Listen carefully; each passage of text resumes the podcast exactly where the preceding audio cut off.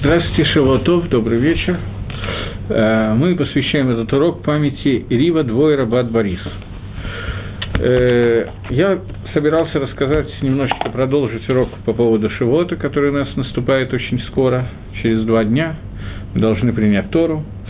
И это имеет отношение к нашей брахе, которую мы начали обсуждать в прошлый раз, и Шивот начали обсуждать в прошлый раз. Рашива Шафтейна Брешана, возврати нас, нам наших судей, как было раньше. Возвращение судей. Э, существует в мире, Акодыш Бругу Всевышний проявляется через две ангаги, через два проявления. Одна ангагат называется ангагат Тева, проявление управления Всевышнего Всевышним этим миром, Всевышний управляет через природу Тева, или ангагат Сферот и Гулим, более сложно, но то же самое означает. То есть, когда независимо от наших поступков, мы получаем столько гашпу, столько влияния Творца, сколько необходимо для того, чтобы мир мог существовать. И второе – это Анагат Йошер, прямое влияние Всевышнего, или в другом переводе Анагат Мишпат. Анага – проявление Творца, его управление этим миром через Мишпат, через суд – то есть, другими словами, суд, понятно, может быть разный, может быть суд через хесед, через добро, суд через гвуру, через дин, через закон, но в любом случае и то, и другое, ганага, которая проявляется, она связана с поступками людей в нижних мирах. Когда Амисраэль стали у Горозина и сказали свою известную фразу на Асева Нишма, «Сделаем и услышим», Гемора говорит, Мидраш говорит, что они поднялись до уровня, на котором находился Адам и Решон, первый человек, до того, как он ел от дерева познания добра и зла. И в этот момент изменилась Ганага, изменилось управление миром. До сих пор Всевышний управлял миром через законы природы, в этот момент через Анагат и Гулим, как в более сложном языке выражает так пишет Аризаль, например. И после того, как евреи приняли Тору на горе Синай, появилась новая анага, которая называется анага Мишпат. Анага, которая называется анага, связанная с судом, с законом. Через законы мы начинаем восприним... контактировать со Всевышним. То есть, в тот момент, когда Тора не была дана, мы это немножко обсуждали, но просто надо вернуться к этому. В тот момент, когда Тора была, не была дана, все управление миром было связано с тем, что э, независимо от того, что делается, не было мецвод, не было заповедей, независимо от того, что человек делается, делает в этом мире, независимо от этого Всевышний влияет и влияет ровно таким влиянием, которое необходимо. Больше он не дает своего влияния, поскольку это не требуется. В тот момент, когда мы получили Тору, в этот момент наша связь со Всевышним стала коренным образом изменена, и в этот момент мы поднялись на очень высокий уровень. Гемора в трактате «Шаббат» говорит, что в тот момент, когда человек ел от дерева познания добра и зла, в этот момент Нахаш Ба Аль-Хава, Нахаш соединился, змей соединился с Хавой, змей вошел, змей, это Ясархара, вошел внутрь нас, и Тильба Зугма, и он вложил нас Зугму в какой-то грязь, не знаю, как это сказать, туму, нечистоту. В тот момент, когда евреи стояли у горы Сина и приняли Тору, по одному из мнений в Геморе, в этот момент тума не всека, тума ушла. Ушла Зухматошаль Нахаш, и мы поднялись до уровня, как, как, на котором находили, находился Адам до того, как Нахаш у нас вошел. По другому мнению, это произошло немножко раньше, может быть, нету махлоки со спора, может быть, есть, это очень сложно мне ответить на этот вопрос. Но есть мнение, что за три поколения Авраама, Ицхака и Якова Зулманахаша ушла полностью, и начиная с Иакова, 12 колен Израиля, они уже не имели никакой зугмы. После того, как евреи сделали золотого тельца, зугма, вот эта вот гадость, которая была от Нахаша, вошла в нас снова, но уже не в той мере, в которой было раньше, некий тикун, некое исправление сделало дарование Торы. И это то, о чем мы говорим, мы с вами обсуждали это на прошлом уроке, я просто хочу немножко расшифровать. Это то, о чем мы говорим, что цура этого мира – форма этого мира изменилась, и изменение этой формы, этого мира, естественно, связано в первую очередь с изменением нашей с вами формы. То есть в момент, когда была дарована Тора, наша форма стала формой человека, который Эйхшигу как-то Шаях имеет какое-то отношение к Ганедану, краю, тому месту, где был Адам решен до того, как он ел от дерева познания, несмотря на то, что мы, конечно, несколько ниже находимся, по-разному, но тем не менее какой-то шейхут, какое-то отношение у нас осталось. До сих пор его не было полностью, совершенно. И вот дана Тора, даны заповеди, природа цура, форма меняется, и в первую очередь меняется наша с вами форма. Теперь для того, чтобы понять изменение этой формы, которая произошла, Я предлагаю обратиться к такому очень неожиданному не знаю, как это сказать, мидраш, наверное, надо сказать, толкованию одного из мидрашим, который мы пытаемся с вами сейчас вместе сделать с помощью того, как это объясняет Гаон Мивильна, Вильнюсский Гаон. Гаон Мивильна обращает наше внимание на такую фразу в Торе, что после того, как Исаф и Яков выросли, Прошло некоторое время, они родились, потом они выросли. В определенном возрасте, когда они были, то Ицхак Авину попросил Исава принести ему матамим, какие-то вкусные виды еды, для того, чтобы благословить его. История известна. Яков пошел по приказу своей мамы Ривки, принес э, метамин, который приготовила Ривка, и получил благословление до Исава. После чего заходит Исав, узнает, что Яков забрал у него благословление, по этому поводу немножечко переживает, и в связи с этим происходит ситуация, когда написано в Торе, что Исав как бы вот не совсем полюбил Якова и решил, что через какое-то время он его убивает – вот Харву и Мейга Эвель Шелисхак, когда Исхак Авину умрет и будет по нему Эвель, Авилут, то в это время я его убью Якова. Так он решил. Ривка об этом стало известно, Раши говорит, Беру Акодыш, пророческий дар у нее был. Она узнала о том, что Исав хочет убить Якова, и посылает Якова в Харан к своему брату, чтобы он там женился, что в результате и произошло, когда Яков женится на Лей, Рахеле, на двух своих женах, потом еще двух, четырех женах. В результате Яков уходит в Харан для того, чтобы жениться. Каким образом это было обставлено? Ривка и Ицхак сказали Якову, что они уже больше не могут из-за тех жен, которые есть у Исава, Жены, которые есть у Исава, это Бнейхет, Бнотхет, слегка, сыновья народа, который называется Хет, Канаан, вот того народа, который населял в это время Израиль, они, если Яков тоже возьмет таких жены, то все, швах, больше невозможно выдержать. Ишав это услышал, и узнав, что Яков идет жениться где-то в другом месте, он решил, что значит нехорошо из Мнотхэт, не нравится родителям эти жены. Сказано, сделано, он тоже берет себе жену и взял себе жену Махлад Бат Ишмаэль. Махлад – дочка Ишмаэля. И в этот момент, говорит Мидраш, произошла одна из самых неприятных вещей в этом мире, которая может произойти. Когда Исав берет в жены дочку Ишмаэля – свою, в общем-то, недалекую родственницу, скажем так. Поскольку Ишмаэль и Ицхак были братья, то, соответственно, Махлад и Исав были двоюродные братья по папе. И вот Исав берет себе в жены двоюродную сестру, ничего такого страшного с этой точки зрения нету, но это было потрясение всего мира. И сейчас мы должны понять, что это означает. Для этого нам надо зайти немножко, я обычно не люблю такое делать, но вы меня простите, немножечко в такие мистические вещи, скажем так. Мы знаем, что в этом мире существует Ецер Готов и Ецер Гора. В этом мире существует хорошее начало в человеке и плохое начало в человеке. Хорошее начало в человеке питается от к душе, от святости. Поскольку кибы и холь, как будто бы, оно несколько отделено от святости, спустилось на много-много ступенек, которые называются цимсом, на много-много ступенек оно отошло, то, соответственно, наше хорошее начало, оно значительно менее хорошее, чем могло бы быть, скажем так. Вернее, его проявления не такие хорошие, как они могли бы быть. Лаумадзе Всевышний создал Ецаргара, и создал Ецаргара со всеми ступеньками, лесенками и так далее, точно так же, как к душу, так же он создал Туму. Всевышний это сделал для того, чтобы у человека была свобода выбора – и вот эта Ецаргара, которая спускается по многим ступенькам и так далее, свое основное, свое си, она получает в тот момент, когда Исав женится на Бат Ишмаэль, Махлад Бат Ишмаэль. В этот момент то, что из нее происходит, это Наравайом, это страшные вещи. И мы поговорим об этом очень относительно, поскольку очень трудно понять эти вещи. И в одной из книг написан Рафхайзик Ховер, ученик Вильнюсского Гаона, что, в принципе, об этом нельзя даже писать в книжке, поскольку понять это совершенно невозможно. Отделение Ецаргары от Всевышнего, как будто возникает место, в котором Всевышний не властвует. Не дай Бог, вода и такого нету места. Безусловно, Всевышний властвует точно так же. Он это одна из самых больших тайн Цимсума, которая может быть Кабола, в Кабале и так далее. Но об этом приходится говорить и писать, поскольку иначе не очень возможно объяснить, о чем идет речь, но подробнее мы не будем входить в этот вопрос. Так вот, существует две, два вида Ецаргары, которые властвуют в мире. Я сейчас не говорю о людях, я говорю, чтобы это было понятно, потому что на одном из уроков, когда я заговорил на эту тему, меня спросили, а какие недостатки есть у Амисраэля. Я именно про Амисраэль сейчас и говорю. Про Исава и Ишмаэля не видя двух ребят, которые такие классные ребята, один из лука стреляет, а другой мечом рубится, один римлян, другой араб, я говорю сейчас про нас с вами.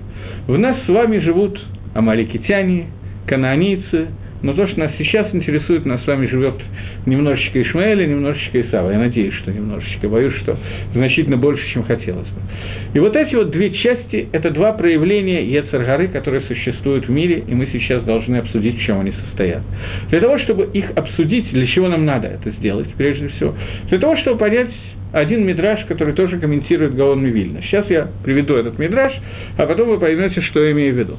Гаон Мивильна говорит о том, что в тот момент, когда народ Амисраэль стоял у горы Синай, они сказали свою известную крылатую фразу на «Асе ванишма» – «Сделаем и услышим». И в тот момент, когда Амисраэль сказал «Сделаем и услышим», Мидраш рассказывает это более подробно. Это Мидраш в трактате Авойда Зойра. Мидраш, который говорит о том, что... Э, Мидраш рассказывает очень подробно. Давайте мы расскажем вместе с Мидрашем. Это прямо Гемора, кусок Гемора из трактата Авойда Зойра. Гемора говорит, что Лаатит Лаво в будущем. Всевышний возьмет Сефер Тору под мышку, вот так вот, и скажет «Коль Миша Асагба, его Вейкабель Схаро». Каждый, кто занимался Торой, пусть придет и получит свою награду. Придут к нему все народы Буэрбувия, куча народов, все скажут «давай награду». Всевышний, давай, нам положено. Скажет Всевышний, пожалуйста, подходите по одному и говорите свои тану. Придет Рим, придет Ишмаэль, Прас, придет еще кто-то, еще кто-то, и будут требовать награду за то, что они помогали евреям учить Тору.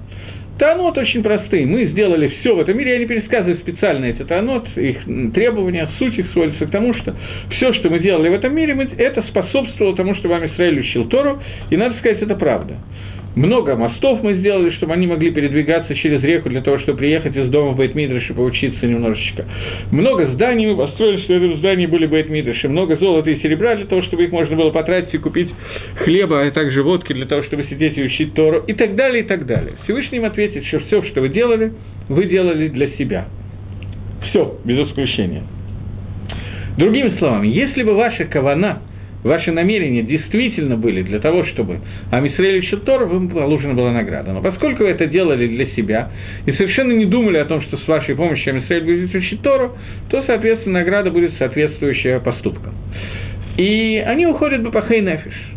Спрашивает Всевышний, Ешлахем Магид Зот, у вас есть кто-то, Зот, который будет свидетельствовать за вас, говорит, гемо, э, гем, говорит Гемора, «Эйн зот эла тойра, шинама, зот этара, шерсам мойшелев небне Исраиль». У вас есть вот это, имеется в виду Тора. Сказано, что это Тора, которую дал Маше народу Израиля, положил Маше перед народом Израиля. Бекицер, коротко, Всевышний ему говорит, приходите и говорите, чем вы занимались в Торе, чтобы получить награду. И каждый из них начинает отвечать. И ответы все звучат примерно одинаково. Нам не была дана Тора. Нам не было предложено Тора. Говорит Всевышний, вранье. Вам была предложена Тора. Приводится Псуким, я сейчас не буду вас мучить Псуким. Э, Совершенно верно, это это Гемора, который мне задали вопрос. Дальше будет сказано, что хотя бы суку надо будет построить, но я до этого не дойду, мне так далеко пока не надо. Это на следующем амуде, мы так далеко не дойдем, мы один амуд будем разбирать. Так вот, один лист. Э, так вот, скажет э, Всевышний, что э, вам да было предложено Тора. Приводится псуким отрывки из различных мест – где сказано, что, Амисраэль, э, что народу мира была предложена Тора, и они отказались его принять, ее принять. И два посука, которые нас интересуют, были про Исава и про Ишмаэля. И Исав и Ишмаэль отказались принять Тору, они спросили, что написано в Торе, Всевышний прочитал посук, который написан в Торе, сказал Ишмаэль, как же я могу принять Тору, если написано, что рука его на всех и рука всех на нем, он будет жить разбоем в Торе, это моя природа, чтобы жить разбоем, как я могу и так далее. Э, Шмуэль говорит, я не могу не воровать, Исав говорит, я не могу не убивать, окей, закончилось это, это тесок, и Тору они отказались принять. После этого, говорит Мидраш, что Тора была предложена Амисраэлю, и Амисраэль сказал известную крылатую фразу, все, что написано в Торе, на Асева Нишма, из-за этого достоился двух корон. Одну корону им принесли ангелы, каждому и каждому еврею, который там находился, за Наасе, вторую каждому и каждому за Нишма. И что это за две короны, которые одна кенегет Насе, другая кенегет Нишма, мы сейчас должны немножечко попытаться разобраться. Первый вопрос, который я сейчас задаю, что э, я дальше продолжение этой гемора я не рассказываю. Там есть продолжение, но нас сейчас не интересует. Нас интересуют короны, которые получил Амисраэль за Наасе Нишма. Первый вопрос, который здесь возникает, э, почему две короны? В принципе, за что им дали корону? За то, что Всевышний сказал, кто открыл моим детям на Израиль, тайны, которые, которые используют Малахея Шарет, которые используют ангелы. Ангелы, которые говорят о том, что вначале мы сделаем, а потом услышим. То есть мы не можем постичь замысла Творца. Творец, он несколько умнее нас – Поэтому все, что сказал Творец, мы будем делать и постепенно понимать замысел Творца. В противном случае, если мы будем ждать, что мы поймем замысел Творца, и только тогда будем делать какую-то из заповедей, то мы не можем делать заповеди, поскольку замысел Творца ни в одной заповеди мы понять не можем. Это то, что говорит Гемора, и за это им дали, на Асева Нишма, им дали две короны. Вопрос, который возникает здесь, так, следующий. Понятно, за что дать одну корону. За то, что они сказали на Асе перед Нишма. За то, что они сказали, что вначале мы будем делать, и только после этого понимать, что хочет Творец от, этой, от каждой из заповедей, которые мы делаем. Понятно, за что одну корону, за что две. Вопрос понятный. Видно из самого Мидраша, что на Асе Ванишма за каждый из них нам положена по отдельности награда. То есть каждый из них имеет свой смысл. Не только то, что мы Егдиму сказали раньше на Асева Нишма, как обычно принято думать, а за каждый из этих слов нам положена награда. То есть за Наасе одна, за Нишма другая. Теперь попытаемся понять, что такое Наасе и что такое Нишма, и понять, что за награды нам дали – по этому поводу. Недавно я кому-то перед Шивотом давал урок на эту тему, сказал это, и мне рассказали интересную историю. Я не знаю, Мапшат, в чем суть этой истории. Явно не слышали на какой-то лекции, но я не удостоился понять, о чем идет речь. Они сказали, что осталась только одна корона, а не две, потому что две короны на одну голову не налезают, они падают. Я лозахитель не удостоился понять, как ему моя скина, на чем идет речь. Вот. Но попытаемся разобраться, что такое две короны, что такое насев, что такое нишма. Для этого я использую комментарий Вильнюсского Гаона, который приводит Мидраш, который говорит, на самом деле, Вначале это говорит Мидраш Раба, она говорит, что Мидраш Раба говорит, что в тот момент, когда мы согласились принять Тору, мы получили э, подарки от ангелов. На Асе и это два подарка от двух ангелов. Говорит Мидраш, продолжает совсем непонятную вещь, и говорит, что не только ангелы нам дали каждый по короне, по две, но еще и все народы мира нам дали по короне. Каждый и каждый из народов мира пришел и дал нам по короне. Остальные народы мира не разбираются, но говорится о том, что одну корону мы получили. Исаф и Ишмель гам натнула им атанот. Исаф и Ишмель тоже дали э, нам подарки. Один подарок дал Исаф, другой подарок дал Ишмель. Исаф дал подарок Кенегет Наасе, Ишмель дал подарок Кенегет Нишма. Понятно, что Исаф происходит от слова ла сот делать, поэтому его подарок был связан со словом Наасе. Ишмель происходит от слова Ишма услышать, поэтому его подарок был от слова Нишма.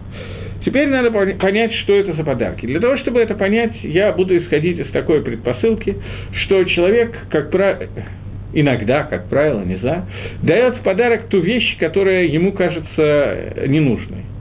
Вот э, бывает такая ситуация, что молодожены женятся, после этого им на свадьбу подарили какое-то количество одинаковых часов, очень любят дарить настенные часы. Четыре пары настенных часов, стенок не хватает, вешать некуда. И тут их приглашают на следующую свадьбу, куда они радостно относят те же самые часы, а там уже пусть думают новые молодожены, кому им на свадьбу пригласят и так далее, кому они славят эти часы. Я тоже в свое время такое делал, что-то подобное, не с часами, с чем-то другим, но это вещь, которая шахиях – человек отдает то, что ему не нужно. Это подарок, который он дает.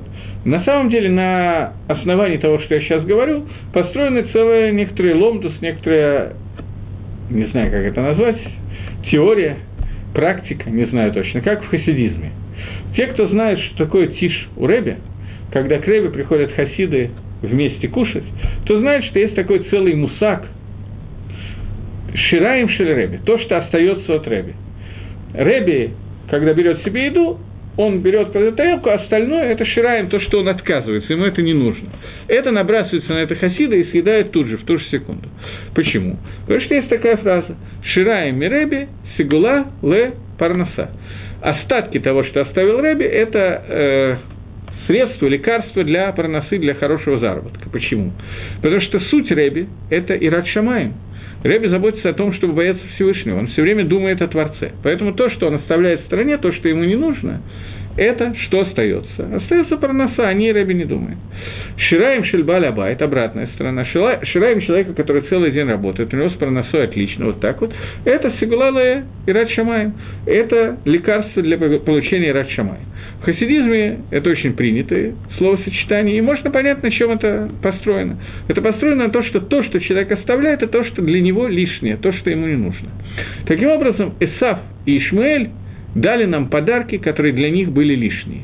Что это за, подар, за подарки, которые лишние для Исава и лишние для Ишмаэля?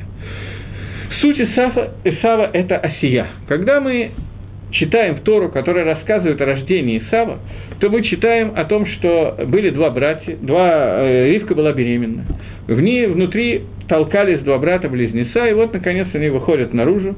Первый выходит красный, волосатый, второй держит его за пятку, первого назвали Исав, второго назвали Иаков. Иаков назван Иаковом, потому что он держит за пятку, Исав назвал Исавом почему? Потому что Исав происходит от слова «лаосот» – делать, действие. Суть Исава – это действие. Что за действие является сутью Исава? Есть одно место в Танахе, я не знаю, где оно находится, не могу проверить. Э, одно место в Танахе, где Исав написан полным написанием. Существует написание Мале и написание Хасер. Написание Хасер – это стандартное написание, которое есть в истории у нас. Айн, Син, Вав, Эсав – Написание мале – это так, как надо бы написать по грамматическим правилам. Те, кто знает грамматику иврита, в отличие от меня, могут знать даже, почему это так. Э, например, слово «ахшав» читается «ахшав», а пишется окончание «ютвав». Для того, чтобы читалось слово по грамматическим правилам «ав», окончание «ав», то должно быть окончание «ют», потом «вав». В Исаве окончание Ютвав написано в одном месте в Танахе, я не знаю точно, где это находится.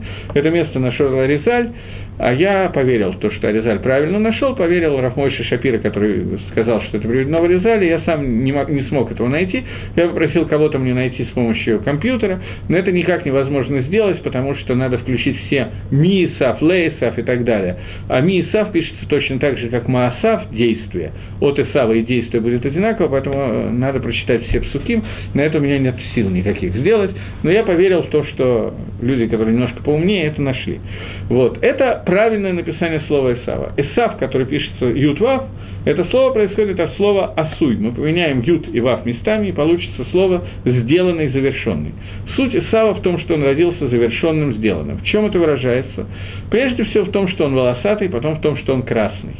Здесь нам, мы уже немножко говорили на эту тему, нам надо просто повторить, коснуться того, что человек, который рождается в этом мире, он рождается бакована, гмура, Всевышний специально его делает незавершенным, несовершенным, нецельным. Человек должен доделать себя. Так же, как человек должен доделать весь мир, он должен доделать самого себя.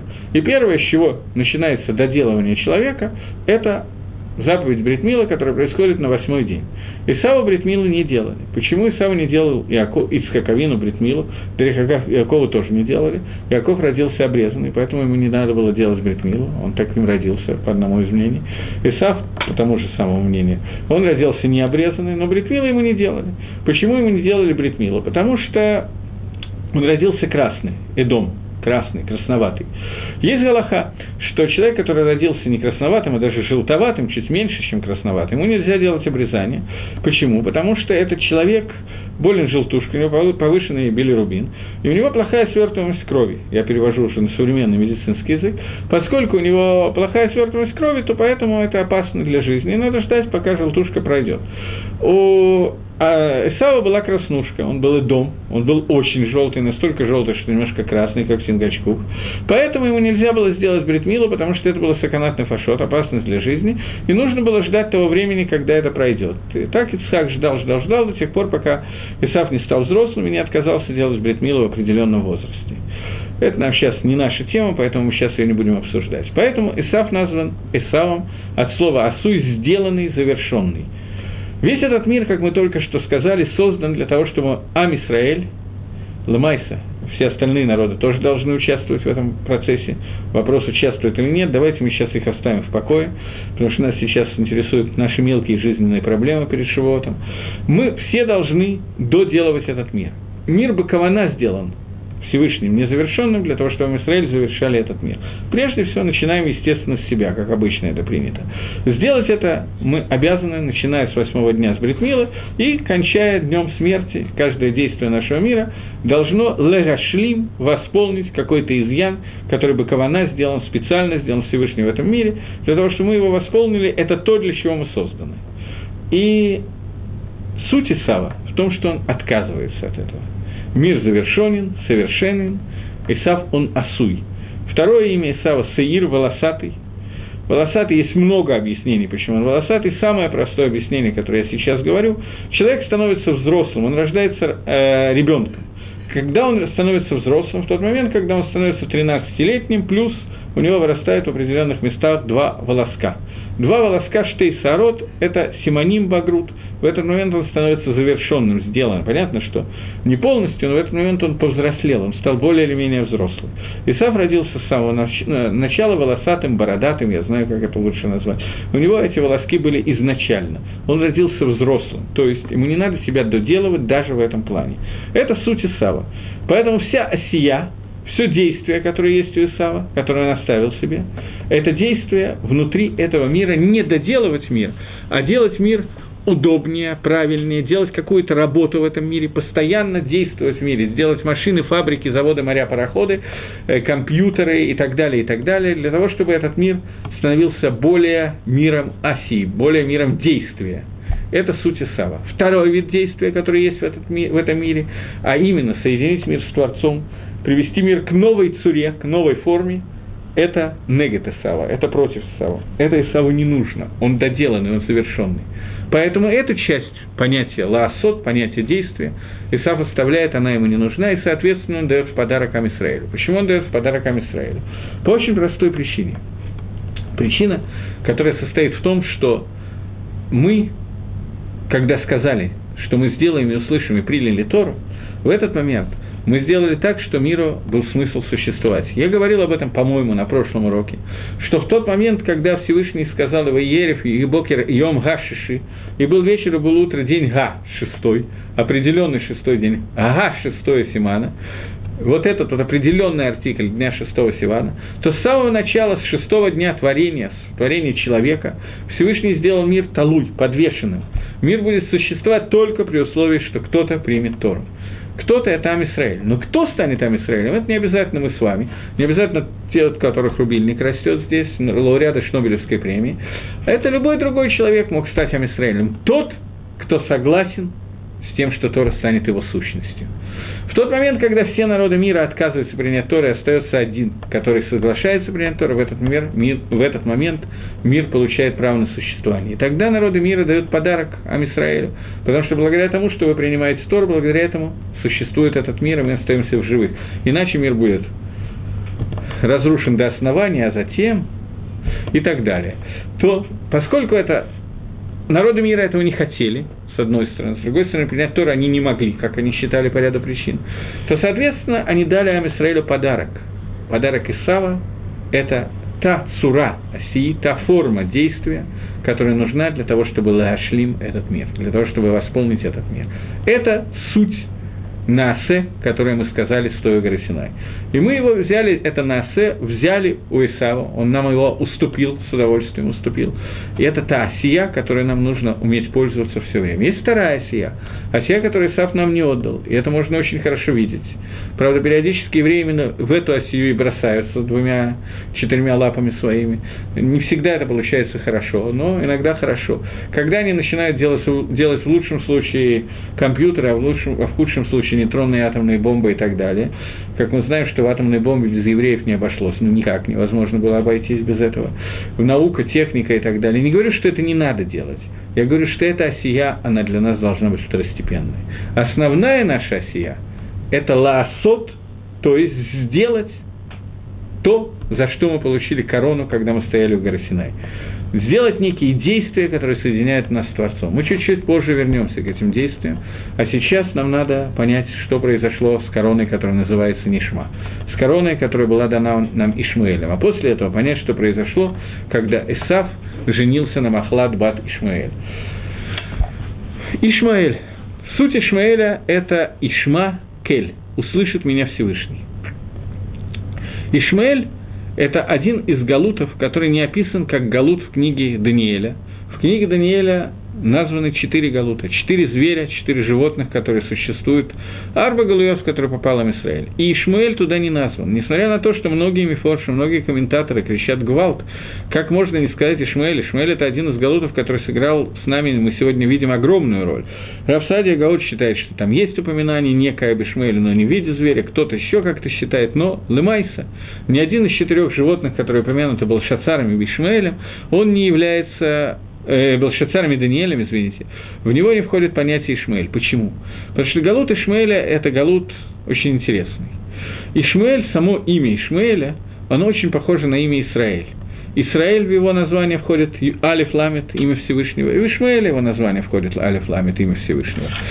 Суть Израиля – это Ишар Кель, установление прямой связи со Всевышним. Суть Ишмаэля в его имени Ишма Кель услышит меня Всевышний. Мидраж говорит, что почему Ишмаэль был назван Ишмаэлем? Потому что в будущем сыны Израиля будут молиться Всевышнему, просить его, услышь нас от того, что сделает этот народ с нами. И мы видим, что Кахагая, как, как сказал Мидраш много столетий назад, так оно сегодня и происходит. Но суть Ишмаэля – это наша молитва «Услышь нас Всевышний и спаси от этого народа». Фактически это то, о чем говорит Мидраш. Немножко странно, потому что в другом месте прямо в Торе имя Ишмаэля немножко иначе расшифровывается. Я не буду сейчас ходить, это не наша тема, именно Ишмаэль. Но суть Ишмаэля – это Шмия. Ишмаэль, его имя, это Всевышний меня будет слышать. Можно просить Всевышний услышь меня, а можно просто сказать, Всевышний меня постоянно будет слышать в будущем времени. Всегда, мне не надо ничего делать. Суть Ишмаэля – это пера одам. Что такое пера одам? С одной стороны, он Адам, с другой стороны, он пера. Пера – это дикий, Адам – это человек. Ишмаэль, он не, входит в четыре зверя, в, которые, в изгнание, в которое мы попадем, потому что Ишмаэль – это изгнание внутри Цурат Адам, внутри формы человека. Он Бен Авраам, у него есть иммуна в единого Всевышнего, в Творца. Настолько, что я слышал это на, на одном из уроков, что один из учеников Рав Дискина, Рав Марель Дискина, рассказывал о том, что Марель Дискин жил в старом городе Иерушалайме. Те, кто представляет себе, как устроен старый Иерушалайм, знают вот эти узенькие улочки, крытые и так далее, арабские рынки стандартные и т.д. и т.п., что он жил среди арабов. И арабы, пять, тогда все жили среди арабов, евреи и арабы жили перемешанно. И пять раз в день арабы в самый неожиданный момент вдруг кидают на землю коврики и начинают там молиться. Так вот, Равдыскин боялся пройти Арбамот, четыре амы перед молящимся арабом. Давал Дин молитву Шманаэсра. Так же, как перед человеком, который молится Шманаэсра, мы должны пройти Арбамот, не можем пройти мимо него внутри четырех шагов. Также он не проходил внутри четырех шагов от араба, который молился, потому что человек молится, Элакей Израиль, он молится единому Творцу. На Равайом, такой, такой силы их молитва. И тем не менее, после всего этого, после той иммуны, которая есть у Ишмаэля, а Аламайса, очень у многих из них есть страшная иммуна, страшная вера в Творца. После всего этого мы видим, что творит Ишмаэль. И Ишмаэль назван Адамом, но он назван Пера Адам, диким человеком. Причем слово «дикий» стоит перед словом «Адам», то есть это его суть. В чем это дикость? Что такое понятие дикость? Дикость – это понятие, которое означает, что он отказывается принять на себя культуру, отказывается принять на себя тарбут, и в данном случае я имею в виду тарбут Торы. Что такое тарбут Торы, что такое культура Торы? Суть Торы – это 365 заповедей «не делай» и 248 заповедей «делай». Ни то, ни другое не подходит Ишмаэлю. Суть Ишмаэля – Всевышний будет меня слышать.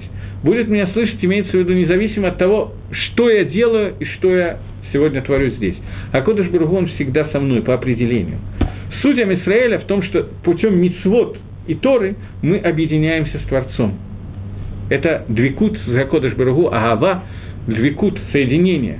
Это суть Амисраэля. Суть Ишмаэля, что нам не надо ничего делать, чтобы объединяться с Творцом, он и так будет всегда с нами. Это слово «пера».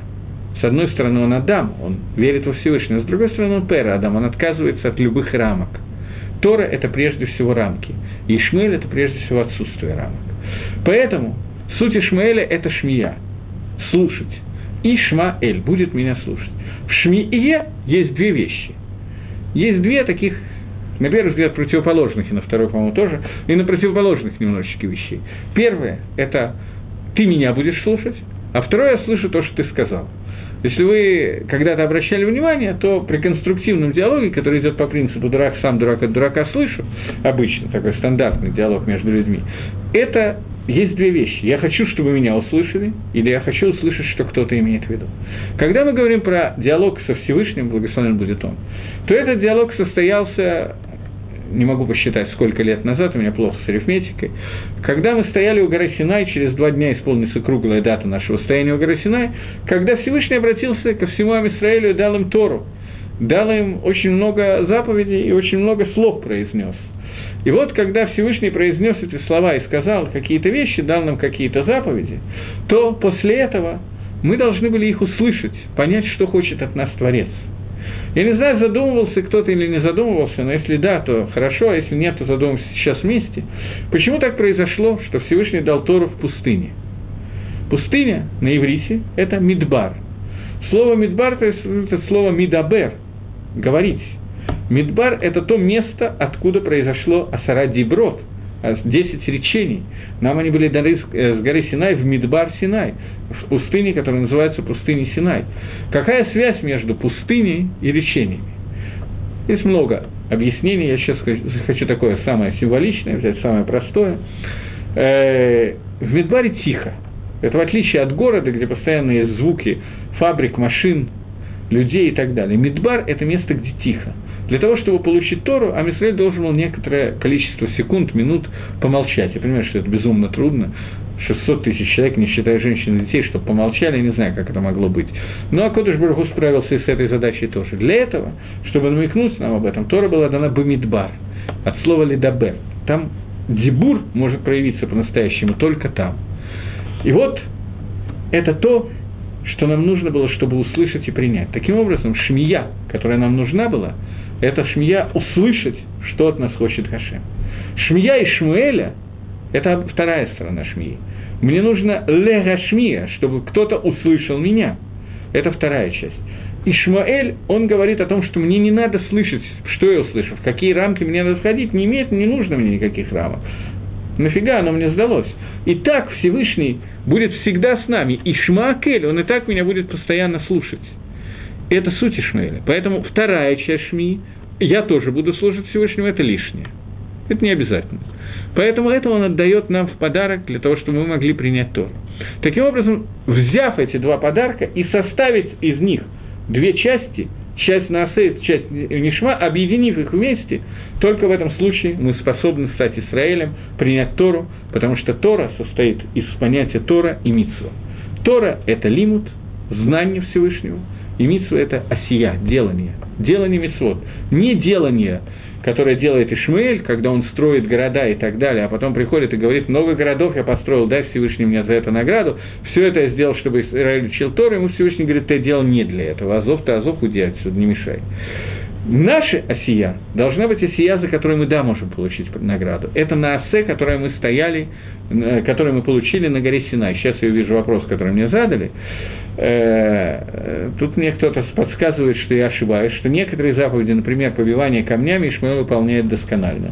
Я могу оценить шутку вместе с вами, но так и да, бывает, что он это пытается сделать, но я могу сказать, что тоже недосконально. Даже это он тоже делает не совсем правильно. Может быть, это удачно, что не совсем правильно. Я бы сказал, что очень удачно. Но сейчас меня интересует не Ишмаэль как народ, а Ишмаэль как кусочек от нас и Исав как кусочек от нас. Потому что для того, чтобы мы стали Израилем, нам надо объединить Наасе в Нишма. Только тогда Израиль превращается в Исраэля, Ешаркель. И это целая работа, которая лежит внутри нас, и эта работа наиболее подходит нам в день Матантара, в праздник Шивот, когда мы действительно можем стать Израилем, у нас есть, что значит можем, можем в любой день, но у нас есть определенная сиюта дешма, определенная помощь Всевышнего, которая в этот день присутствует больше, чем в другой день. Сейчас мы вернемся немножечко еще к этому моменту, но пока Обратите внимание, что делает Ишмаэль, э, Исаф, извините, в тот момент, когда Иаков идет жениться на Рахель Велей для того, чтобы строить Ам Исраэль. 12 колен, которые произойдут Рахель, Лей, еще двух жен Иакова. Что делает Ишмаэль? Э, что делает Исаф? Исаф идет жениться на Бат, Махла, Махлад Бат Ишмаэль.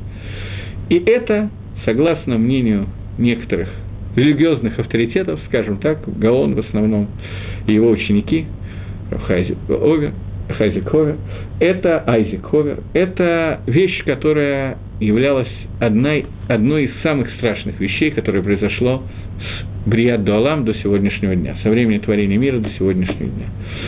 Исав хотел объединить свою часть Исава, свою неправильную осию с неправильной Шмией Ишмаэля. Сделать из этого новый Цурат Адам. Есть Цурат Адам, Цура, форма человека, которую мы должны принять.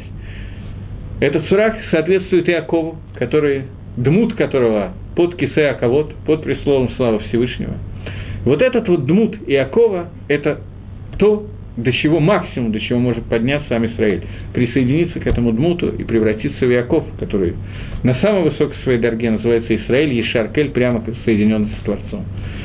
Исав хотел создать новую цуру человека, новую форму человека. А сия туда и шмия туда. Все не туда, все наоборот. Это создание Ецергоры, которая Га Ецергора – суть Ецергара, которую можно создать. Ецергара, которая состоит из неправильной шми и неправильной сии. Ему удалось это сделать на каком-то уровне, на каком я не знаю.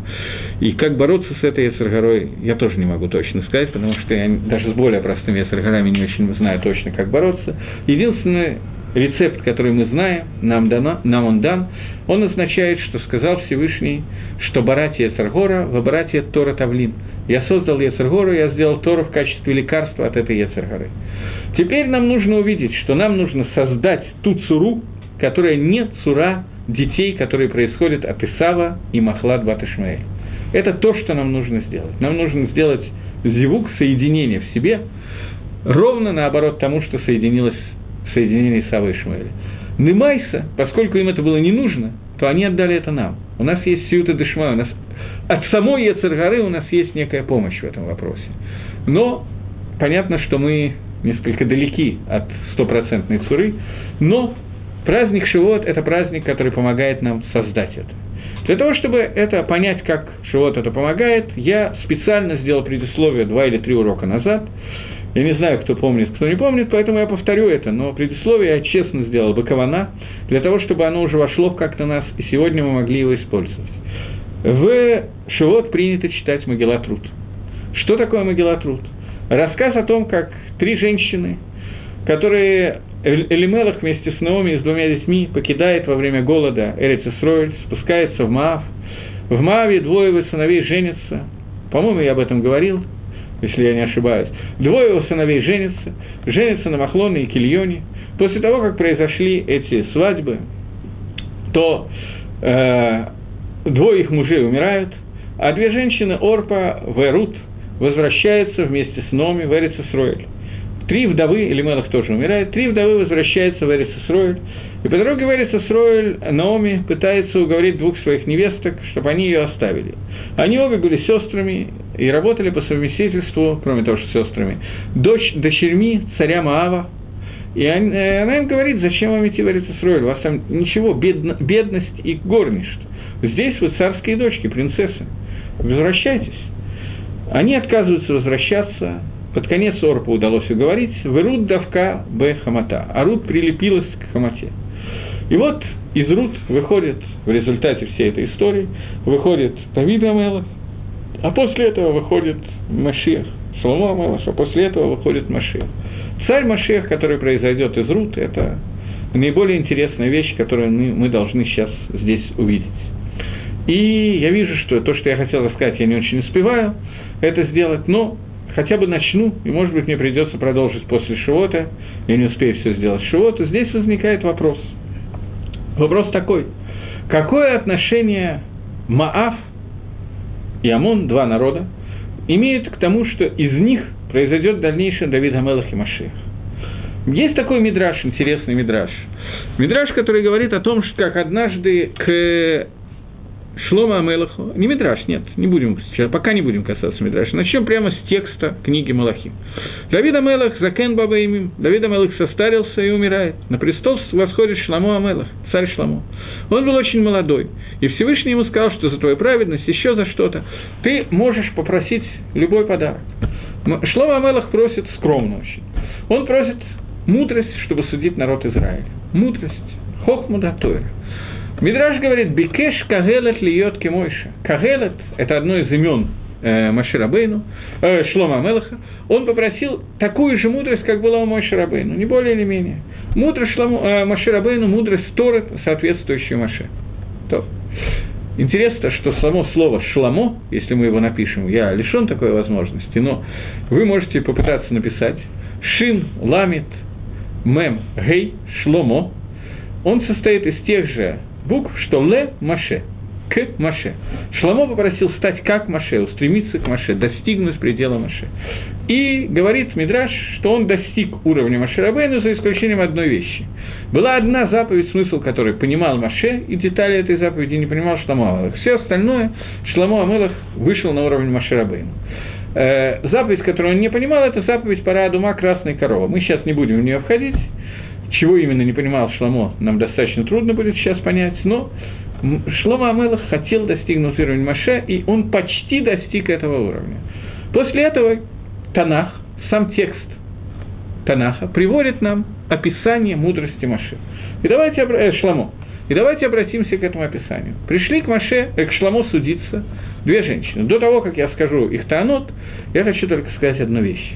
Шламо Амелах, когда он просил мудрость Торы, он просил ее по нескольким причинам. Но основная из этих причин состоит в том, что известный Итмар в Геморе, высказывание Решлакиша в Геморе, Эйна дам хате эла им кен руаха штут нихназба. Человек не делает авейры, а только если в него вошел руах штут. Если в него вошла глупость, штута, слово что это, сумасшедший. Если человек нормальный, то он авейры не делает. Он задумается о том, что такое митсва, что такое авейра, что он потеряет, что он приобретет, и скажет, извините, ребята, мне не надо. Но если человек делает авейру, то это означает, что у него не хватает мудрости, он шоет, он сумасшедший. Шламо Амелах боялся, его Ират Шамай было на таком уровне, что он постоянно боялся совершить какую-то авейру. Поэтому он просил Всевышнего о мудрости Торы, для того, чтобы он был лишен возможности сделать эту авейру. И вот Шламо Амелах получает эту мудрость Торы, и Танах находит нам пример этой мудрости. Пример один, который есть в Танахе. Не несколько, а один. В чем состоит пример? Шламо Амелах сидел на престоле, и к нему пришли две женщины, чтобы судиться – и одна говорит, что мы с моей напарницей работаем за нот, блудницами. Заработок у нас такой, проноса. И вот э, живем мы в одной комнате. И я родила ребенка, и она родила ребенка. Ночью она кормила ребенка грудью, заснула и удавила ребенка. Ребенок умер. Она переложила ребенка мне, а моего ребенка, пока я спала, взяла себе. Мой ребенок живой, ее ребенок мертвый. Вторая говорит, нет, ничего подобного. Она э, удушила ребенка грудью, и ее ребенок мертвый, а мой ребенок живой. Поговорили. Шлама Амелаху нужно решить вопрос, чей ребенок мертвый, чей ребенок живой. Шлама Амелах говорит, что принесите, пожалуйста, меч, мы разрежем электропилой дружба ребенка пополам, чтобы никто не был в обиде, разделим тебе половину и мне половину, нормально. Э, тогда одна из женщин говорит, нет, оставьте ребенка в живых, отдайте ей, но чтобы ребенка не убивали. Шламала говорит, вот та, которая уступила, она мама. И все сказали, какой умный Шламу. Теперь я задаю простой вопрос, не мой вопрос, но вопрос простой. Для этого надо было иметь мудрость, практически равную мудрости Машира Бейну, для того, чтобы решить, что мама не хочет, чтобы убили ее ребенка – или это, может быть, в первом классе еще не знают, но во втором классе уже, как правило, дети догадываются. Я впервые об этой невероятной мудрости прочитал в книжечке Дон Кихота, э, когда Санчо Панса судил в качестве губернатора острова. Он немножечко был сумасшедший, Абисова, чуть-чуть, может быть, нет, не знаю. Но, во всяком случае, это он тоже понял, что мама не хочет, чтобы ее ребенка убивали. Догадался. Санчо Панса и Шлома Эмелах догадался, какая мудрость Шлома. Это вопрос на поверхности – и очень трудно сказать, что Тора здесь пришла научить нас психологии того, что человек не любит, знает, что Шлома Амелах знал, и мама не хочет, чтобы убили ее ребенка, это... Мне это, меня это не устраивает. Бифрат меня это не устраивает после того, особенно, после того, как э, приводится Мидраш. Мидраш, который говорит, что однажды к Шламу Амелаху э, пришли Штейнашим Занот, две женщины-блудницы. Кто эти две женщины-блудницы? Это Рут Моавитянка – и Наама Аманитянка. Две женщины. Рут была несколько до Шламу Амелах, но она была жива в это время. Еще не знаю, был ли у нее еще один ребенок, это сейчас нам не принципиально. Но так говорит Мидраш, что две женщины, которые пришли к Шламу, это его прапрапрабабушка Рут и Наама, которая была э, на самом деле дочь, э, женой его сына. Они пришли к Шламу Амелаху и сказали, что у нас есть, было два ребенка, один ребенок умер, второй ребенок жив. Ты должен решить, какой ребенок живой, какой ребенок умер. Объясняет Гаон Вильна, что два народа, Маав и Амон, которые пришли к Шламу Амелаху, это два народа, от которого произошел Мелаха Машех, от которого произошел Шламо, аментяне, мамвитяне, мы сейчас вернемся на несколько поколений назад, увидим, как это произошло. И вопрос, который стоял у Шламу Амелаха, это два этих народа, которые вошли внутрь Амисраэля. Какие качества, какие медот, какую суть этого народа надо оставить, а какую суть нам надо убрать лагамри полностью. Какой ребенок умер, какой ребенок живой. И говорит Вильнинский Гаон, что Шламо Мелах знал ответ на этот вопрос в тот момент, когда обе женщины задали вопрос. Я думаю, что вы не обратили внимания, но я попытаюсь еще раз сформулировать их вопросы. Они задали вопросы чуть-чуть по-разному. И мы поем, практически называем эту разницу, когда мы поем Либию Псойри в Шаббат, песню Либию Псойри в Шаббат, где сказано, где в двух словах намекнута эта история, скажем так. Я еще раз говорю, одна женщина говорит о том, что вот она кормила ребенка, ребенок умер, она положила ребенка мне, мой ребенок жив, а ее ребенок умер. Вторая говорит, нет, ло, не так. Твой ребенок умер, а мой ребенок жив.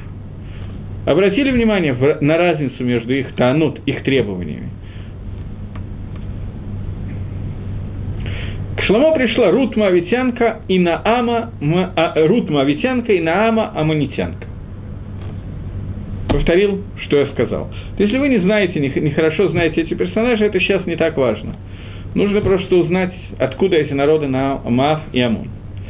Я хочу еще раз повторить, что первая женщина говорит, твой ребенок умер, э, мой ребенок жив, а твой умер. Вторая, твой умер, а мой жив.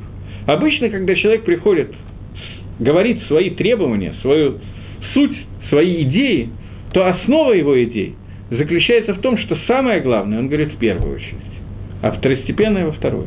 Для одной из них было самое главное «мой ребенок жив», для другой самое главное «твой ребенок умер». И когда это прозвучало, то Шламу Амелах знал уже ответ на вопрос. Дальше он проверил себя с помощью двуручного меча или электропилы дружбы и так далее – Теперь, поскольку вопрос возник, я вижу на таб... Э, на, у меня на, как его назвать, на дисплее по-русски называется, да, на экране его. Так вот, поскольку возник вопрос на экране, то я должен сказать, кто такие Мафи Амон, откуда взялись эти народы. Был такой человек Авраам, слышали про него? У него был племянник Лот. Э, Наома была еврейка. Наома – это не Наоми, которая была свекровью Рут, это Наома, которая была позже амунитянка, которая была дочь, э, невесткой Шламо, которая была замужем за сыном Шламо. Это другая Наама. Она была чуть позже. Но нас сейчас не интересует хронологический порядок, нас сейчас интересует, чтобы вас не забивать поскольку э, вполне простительно не знать Танаха наизусть в наше время, так вот случилось, что я знаком с несколькими людьми, которые не знают Танаха наизусть, что делать, это нормально, но историю, которая рассказана про то, как у Авраама был племянник Лот. И Авраам с Лотом не то, чтобы, не дай бог, поссорились. Аврааму было трудно, как я понимаю, поссориться. Авраам и Лот э, находились в Эрицесройль, но возникла ссора между пастухами Лота и пастухами Авраама. Ссора, которая была связана с тем, что пастухи Лота рассуждали достаточно правильно, что э, Эрицесройль, Эрицканаан, земля семи народов обещана Аврааму. Детей Авраама нету, значит, ее все получит наследство Лот. Поэтому можно пасти свои стада, Лот имеет право пасти свои стада, как и Авраам. На территории Эрец Исроэль, какая, э, тут вопрос возник, Какая символика этих детей? Как вы думаете, неужели я не буду этого рассказывать? Постепенно, я думаю, что сегодня я так и не буду это рассказывать, мне придется оставить на завтра. Ничего не могу сделать, я не успею не на завтра, а на следующий я решен. Я не успеваю все рассказать, что я планировал, Поэтому часть, связанную с животом, нам придется закончить в следующий раз. Не успел, что делать? Двойка, не за счет родителей школы, ну не справился с работой. Так вот, э, когда Лот и Авраам находились э, в Эрицесройль, то у них возник спор по поводу того, какие стада, можно ли пасти своих овец на территории полей, которые кому-то принадлежат. Поскольку в дальнейшем, говорили Стухилота, они будут принадлежать нам, то ну, ничего страшного, вся Эрицесроль наша. Авраам говорил, нет, это обещано нам, но сегодня это не наше. Так говорили пастухи Авраама. И Авраам и Лот были безумно похожи и так далее. Авраам не хотел шутфута, компаньонства в той ситуации, когда возникает такой спорный вопрос имущественных отношений, и он обратился к Лоту с просьбой, давай ты пойдешь направо, я налево, или ты налево, я направо, выбери, куда тебе идти. И Лот, как известно, уходит на, в долину с дома, в то время это самая плодородная земля, которая была, Авраам остался в другом месте. Через некоторое время Всевышний обращается к Аврааму и говорит, сделай обрезание Бритмилу, и у тебя родится потомство, и так далее, и так далее. После того, как Авраам делает Бритмилу, к нему приходят три ангела, один вылечивает от Бритмила, а двое других сообщают, один сообщает, что родится сын Исхак, и потом они ему говорят, что мы сейчас идем в Сдом, и должны разрушить Сдом. Приказ Всевышнего, что Сдом должен быть разрушен за те оверот, которые он сделал.